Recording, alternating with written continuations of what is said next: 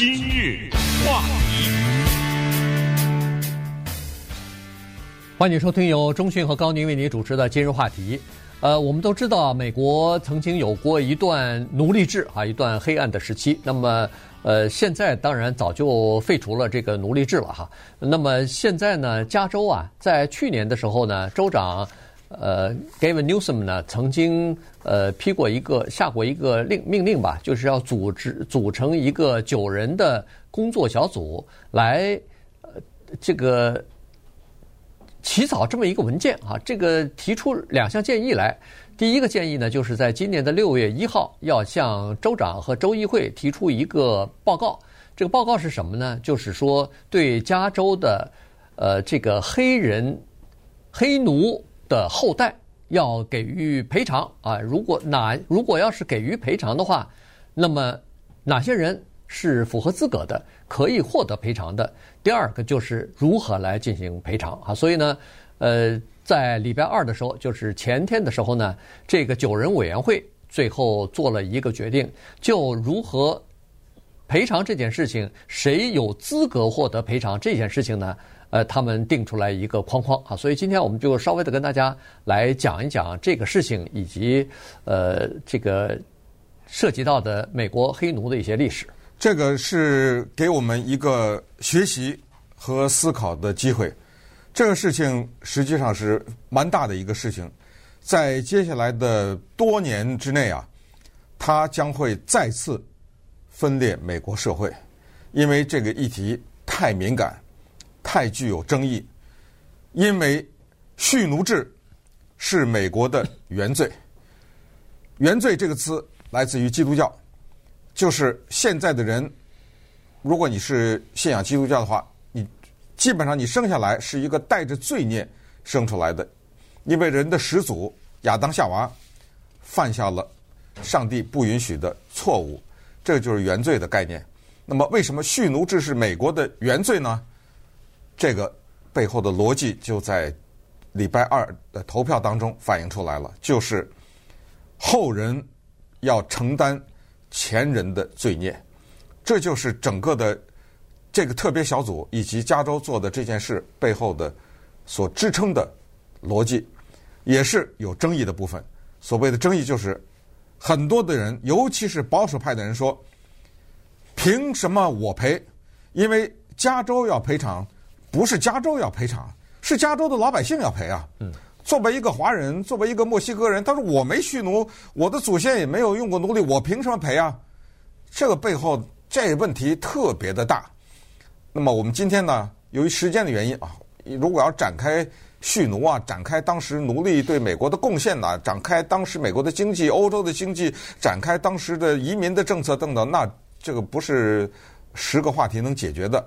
我们就针对加州政府的这个决定呢，来看一看。加州的政府是议会，还有加州的州长呢，弄了这么九个人。这九个人呢，他的构成就是有什么社会活动家呀，有民权的律师啊，有所谓家谱学这方面的专家呀，等等啊，反正就是九个，他是非党派的啊。这么九个人组成的，而且你从礼拜二的投票可以看出来呢，这是有争议的决定，因为礼拜二的投票可不是九比零啊，对，礼拜二的投票是五比四，也只是一票之差。这个里面呢是这么一个说的，刚才说那个报告啊，实际上还有一项哈，这个报告六月一个是七月一个，七月是明年七月是吧？对，对，明年七月，这中间差了一年，这个报告的。为什么要赔呢？是因为在报告在六月一号的那个第一项呢，首先要证明，就是加州的政府支持过对黑人的歧视，这个就要证据了。哪年哪年？一八多少年？一九，尤其是到了十九世纪末叶的时候，加州先不要管别的州是什么法律，明白的就是歧视黑人，比如。非常简单的，加州的法律还少啊，这方面，黑白不能通婚了，黑人不能买房子了，不能拥有什么这这些的，一一的给我列举。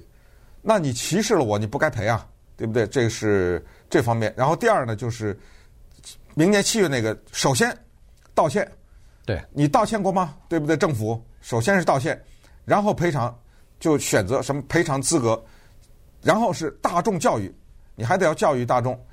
那么昨天或者说确切说是礼拜二的这个五比四呢，它最关键的是决定了这么一个东西，就是赔谁。他礼拜二的五比四决定的是赔给奴隶的后代。嗯，哇，这就不得了了，这不容易哦，这个对，对不对？嗯，呃，这个说实话也是比较合理啊。如果要是赔的话，你当然应该赔给奴隶的后代啊。这个因为他们的祖先受到了虐待，他们的祖先受到了奴役，受到这个受到了这个身心方面的创伤，那当然是应该赔啊。所以呢，麻烦的是不知道谁是他们的后代啊。现在的问题就是不知道。当然，为什么会有五比四的投票呢？因为还有其他的几位成员在特别小组里边呢，是说全赔。对，只要是黑人，对，就应该赔。原因是尽管这个在美国，呃，这个解放奴隶，这已经是一八六三年元旦，呃，林肯总统已经宣布了解放黑奴宣言，这不是已经说了吗？一八六三一月一号，对啊，一月一号的那一天，解放宣言就解这解放黑奴宣言已经，但是。这个宣言过后的多少年来，依然有歧视，依然有各种各样的不公平的待遇。这个也确实是啊，在这个之后也不是完全就平等了。所以呢，他们在工作上、就业上、就学、呃、上学、什么买房、呃、贷款，你你说吧，只要是需要呃这方面的这个资助的、帮助的，他都受到歧视。还有一大项就公共健康方面啊，对，受到严重的歧视。对，所以所以呢，呃，有。几个成员认为说，这些人尽管他们可能不是那个呃父母亲或者说是祖父祖母，那这这一说都是哎好几代祖先吧，哎远祖的这个的后代，但是他们也受过歧视，也应该赔，但是没有获得多数的同意啊。所以呢，在五比四的投票当中呢，那么他们就认为说，就把这个赔偿的资格呢定在两种人的身上，一种就是刚才中讯说的。黑奴的后代，这个你要证明，就是说你的呃曾祖父和曾祖母，比如说呃在某某某人的种植园里边呃工作，那个时候他是黑奴啊，那你你是他的呃什么第五代孙之类的，那你就可以获得这一个。当然，如果你还有其他的呃什么，反正他他就就按人头再算哈。另外，第二个人，第二种人符合资格的呢是。你的祖先在一九零零年之前就生活在美国，不管是生活在美国的任何一个地方、一个州，你如果能够证明这一点的话，也可以获得赔偿。简单的逻辑是这样子的：就是在一九零零年之前，凡是来到美国的黑人，绝大多数是不自愿的来的，也就是说是被别人贩卖到。美洲大陆来的，嗯，所以那他们既然贩卖到美洲大陆，那就是属于卖给了某一个种植园主，就变成了那个人的这个私有财产什么的，那就应该也归在这个呃不是自由人啊，就是也是这个黑奴，所以基本上就定在这两种人的后裔是可以获得加州的赔偿的。嗯，那么我们现在就聊聊金钱这方面的事儿了哈。这个里面的花费可就大了去了。首先呢，一个人要想证明自己的祖先曾经是奴隶，这个是要花钱的。你要知道，在美国你要追寻家谱的话，一代一代往上走，还不要说这些黑奴的后人，他们后来散到哪里去了哈？有的就干脆就没有什么后代就死了或者怎么样的。先不说，咱们就说说自己，咱们华人。就说是我吧，我基本上到了我爷爷那儿没了，我也是走不动了。对，再往前是哪儿的人？那是怎么回事？就走不动了，知道吗？所以能不能查出来？也许可以，但是这背后就一个个人来说是有很多的金钱的投入。所以加州政府在讨论的时候，这就是其中一个议题。什么议题？就是在追寻家谱的时候，政府这个钱要不要给？现在。基本的答案是要给，因为朝这个方向努力嘛，对不对？当然还没有最后批准啊。这就是一个第一个议题。我都已经不知道多少代了，我不知道我的祖先是不是好。我决定我要去查，好吧？这个过程当中怎么个查啊？你告诉我。然后这个过程的花费全部由政府担，政府担不担？这是第一个。然后这个州的人担不担？下一个问题是，凭什么你加州？你加州是蓄奴州吗？对不对？那是美国的南方啊！你加州搞什么名堂？你加州挑什么头？顺便告诉大家，加州可是全美国第一个干这事儿的州啊，对不对？他这一弄，你想想这种什么特别赔偿小组什么，你能在乔治亚州什么成立吗？这很困难的，是吧？所以加州的所谓的它的进步的一方面，或者它的自由的一方面啊，就在这儿表现的可以说是一览无余。它还不是个蓄奴州。他在这儿挑起这个事儿，成为全美国第一个要讨论是不是要对黑人的奴隶的后代进行赔偿这个事情。最终如果通过的话，还要写支票呢。对，啊，这个可不得了啊！光是加州多少两百六十万黑人吧？呃，对，所有的黑人是两百六十万，但是不一定每个人都能得到。是，但是现在有一派就是说要每个人都给嘛。嗯。呃，但是现在这个五比四，这个暂时是吧？我说的暂时，因为下面还有讨论的啊。暂时是说。不是所有的人都给，只给奴隶的后代。好，那这个问题，呃，远不是这么简单。那稍待一会儿呢，我们再来探讨一下这个思维它背后的逻辑，以及反对这些做法的人呢，他们又是怎么解释美国的原罪？今日话题，欢迎您继续收听由中讯和高宁为您主持的《今日话题》。这段时间跟大家讲的呢是加州的一个。呃，赔偿委员会哈，或者说赔偿特别工作小组吧，这个是呃州长在去年下令成立的这么一个九人小组，在礼拜二的时候呢，他们第一就经过了十个月的这个呃辛苦的工作吧，终于搞出来一个计划啊。这个计划呢，在六月份的时候就向州长和议会报告了。那么，但是在礼拜二投票的时候呢，大家已经知道了五比四，结果呢，首先是确定了这个。赔偿的资格啊，谁可以获得赔偿？呃，现在确定为两种人，一种就是黑奴的后裔，一种是祖先是一九零零年之前就生活在美国的啊。这两种人的这两种人的这个是可以获得赔偿的。那么这就引出了下一个问题，就是在我们加州，你是怎么样来证明你是一个黑奴的后裔呢？你这个里头，比如说，你要么有家谱啊，要么是在某一个县或者某一个法院里边有这样的这个记录才可以。可是问题，我们试想一下，我们别说是在美国了，就是在中国大陆、在台湾，大概都很难追溯到什么一百年前。这一说都两百年前的事情了。那如果要是两百多年前的事情，你找不到这个记录怎么办呢？那你就等于是不是就失去了你这个 获得赔偿的资格了？或者说是不是你的原因？比如说某一个县的这个法院，呃，或者县县政府的呃，就是档案馆一把火在历史上烧了，或者是发生了什么其他的意外，呃，结果你的这份记录或者整个的一个县的某一一段时间的记录。全部变成空白了，那你你不就倒霉了吗？嗯，再加上呢，这个问题之所以变成一个议题，就是因为它是美国，当然欧洲也有这个问题了，就是呃有蓄奴制的这样的一些国家的一个特殊的历史负担。有一个东西你必须得承认，呃，不想谈也躲不过，就是在长达将近六百年的时间里面。这些黑人，他们为这个国家能够变成你今天的这个样子，付出了汗水、鲜血和生命。他们的劳动是无偿的，但是他们的工作可绝对不是在庄园里面摘棉花而已啊！但是他们对美国的棉花的工业，以及和这个棉花相关的一系列的经济方面的发展。做出来的贡献呢，是历史上不能抹杀的。我们把这个话题反过来想一下：如果当年所有的这些黑人一律是，比如说中国广东的华人，他不是华工，而是华奴。如果是这样的话，作为华人的后代，我们会不会要求赔偿？会不会要求道歉？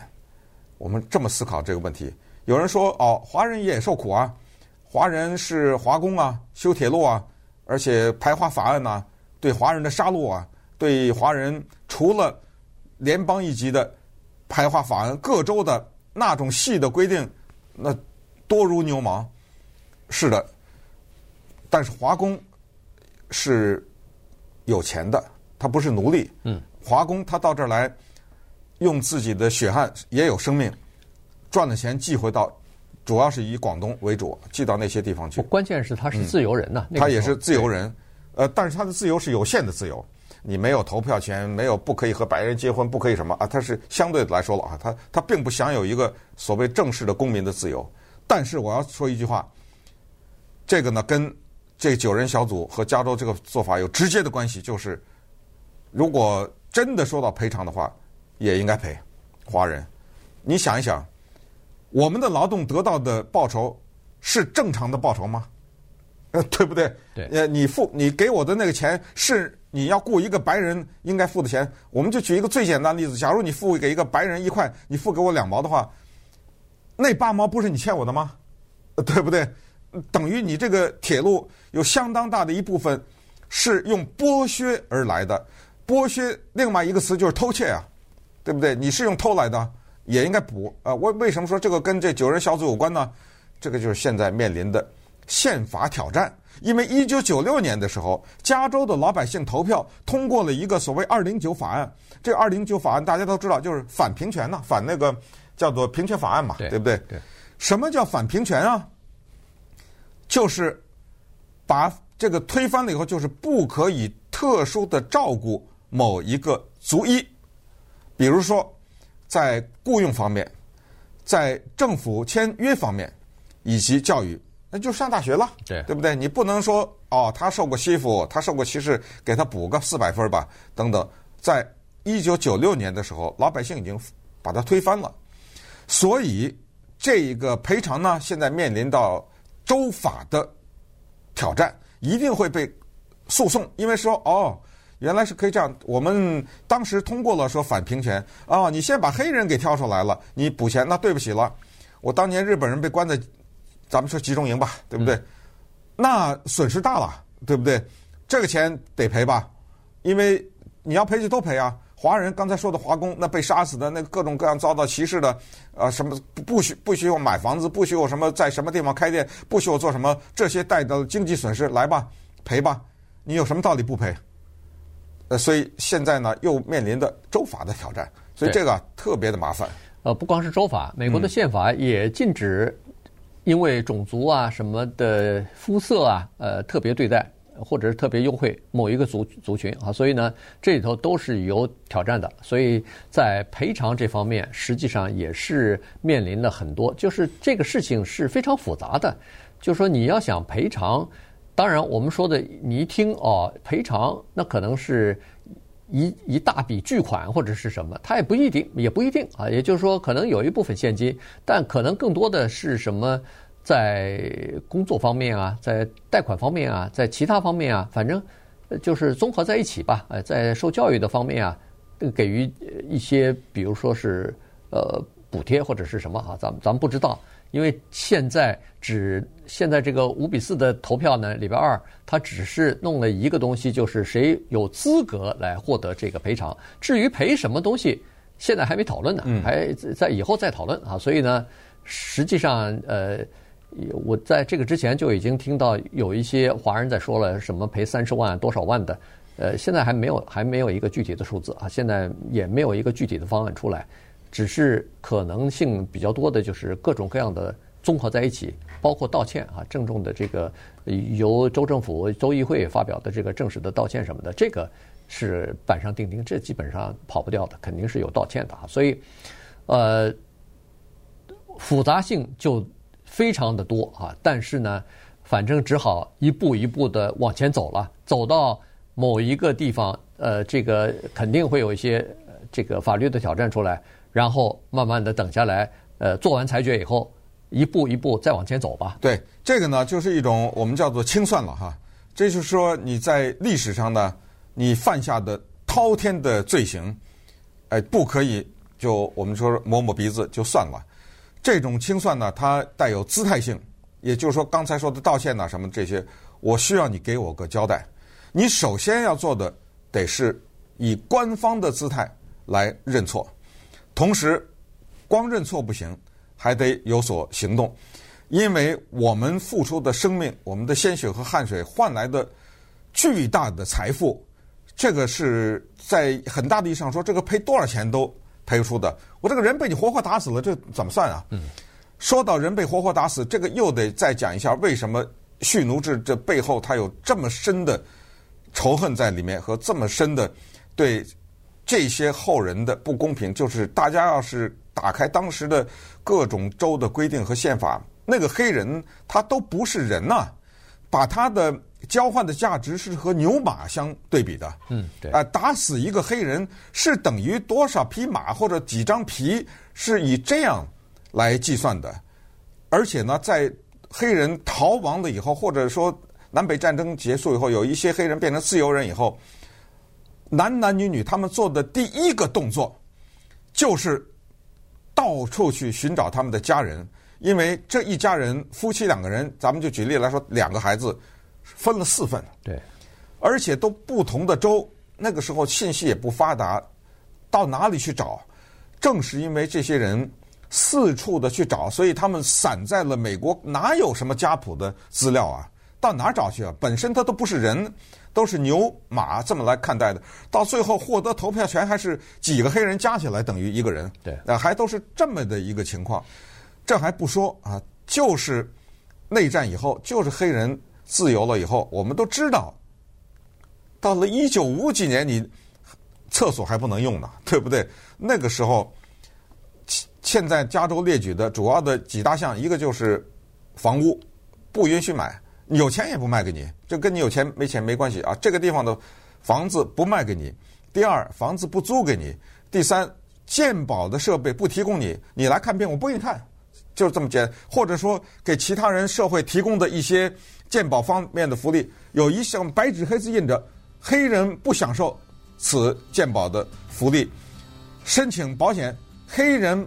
不享受这种保险，不提供你这种保险，贷款在银行里都有明确的规定，凡是黑人一律不得贷款，而且这些呢都有州法的规定，还有某一些车辆是黑人要不就不许坐，要不就只能坐在后面，呃等等，呃就不再一一列举了哈。有些学校里也不接受黑人啊等等，那学校呢肯定不接受啊，嗯，对，那个都是隔离的分校的啊，对，所以等等。这一些呢，它都后面有直接的经济的损失，而且关键是这种歧视，它是一个持续性的发生，直到此时此刻，我们讲话的这当口，有一些明的歧视，有一些暗的。这暗的就是我不说，我知道说它不好听，但是我就歧视你啊，我就看不起你等等。这一些呢，到最终历史会要给出一个交代。这个交代的目的倒不是反追和反诉，它的最终的目的就是。明年七月要提交那个报道，就是教育我们的后代，人就是人，跟他皮肤的颜色没有关系。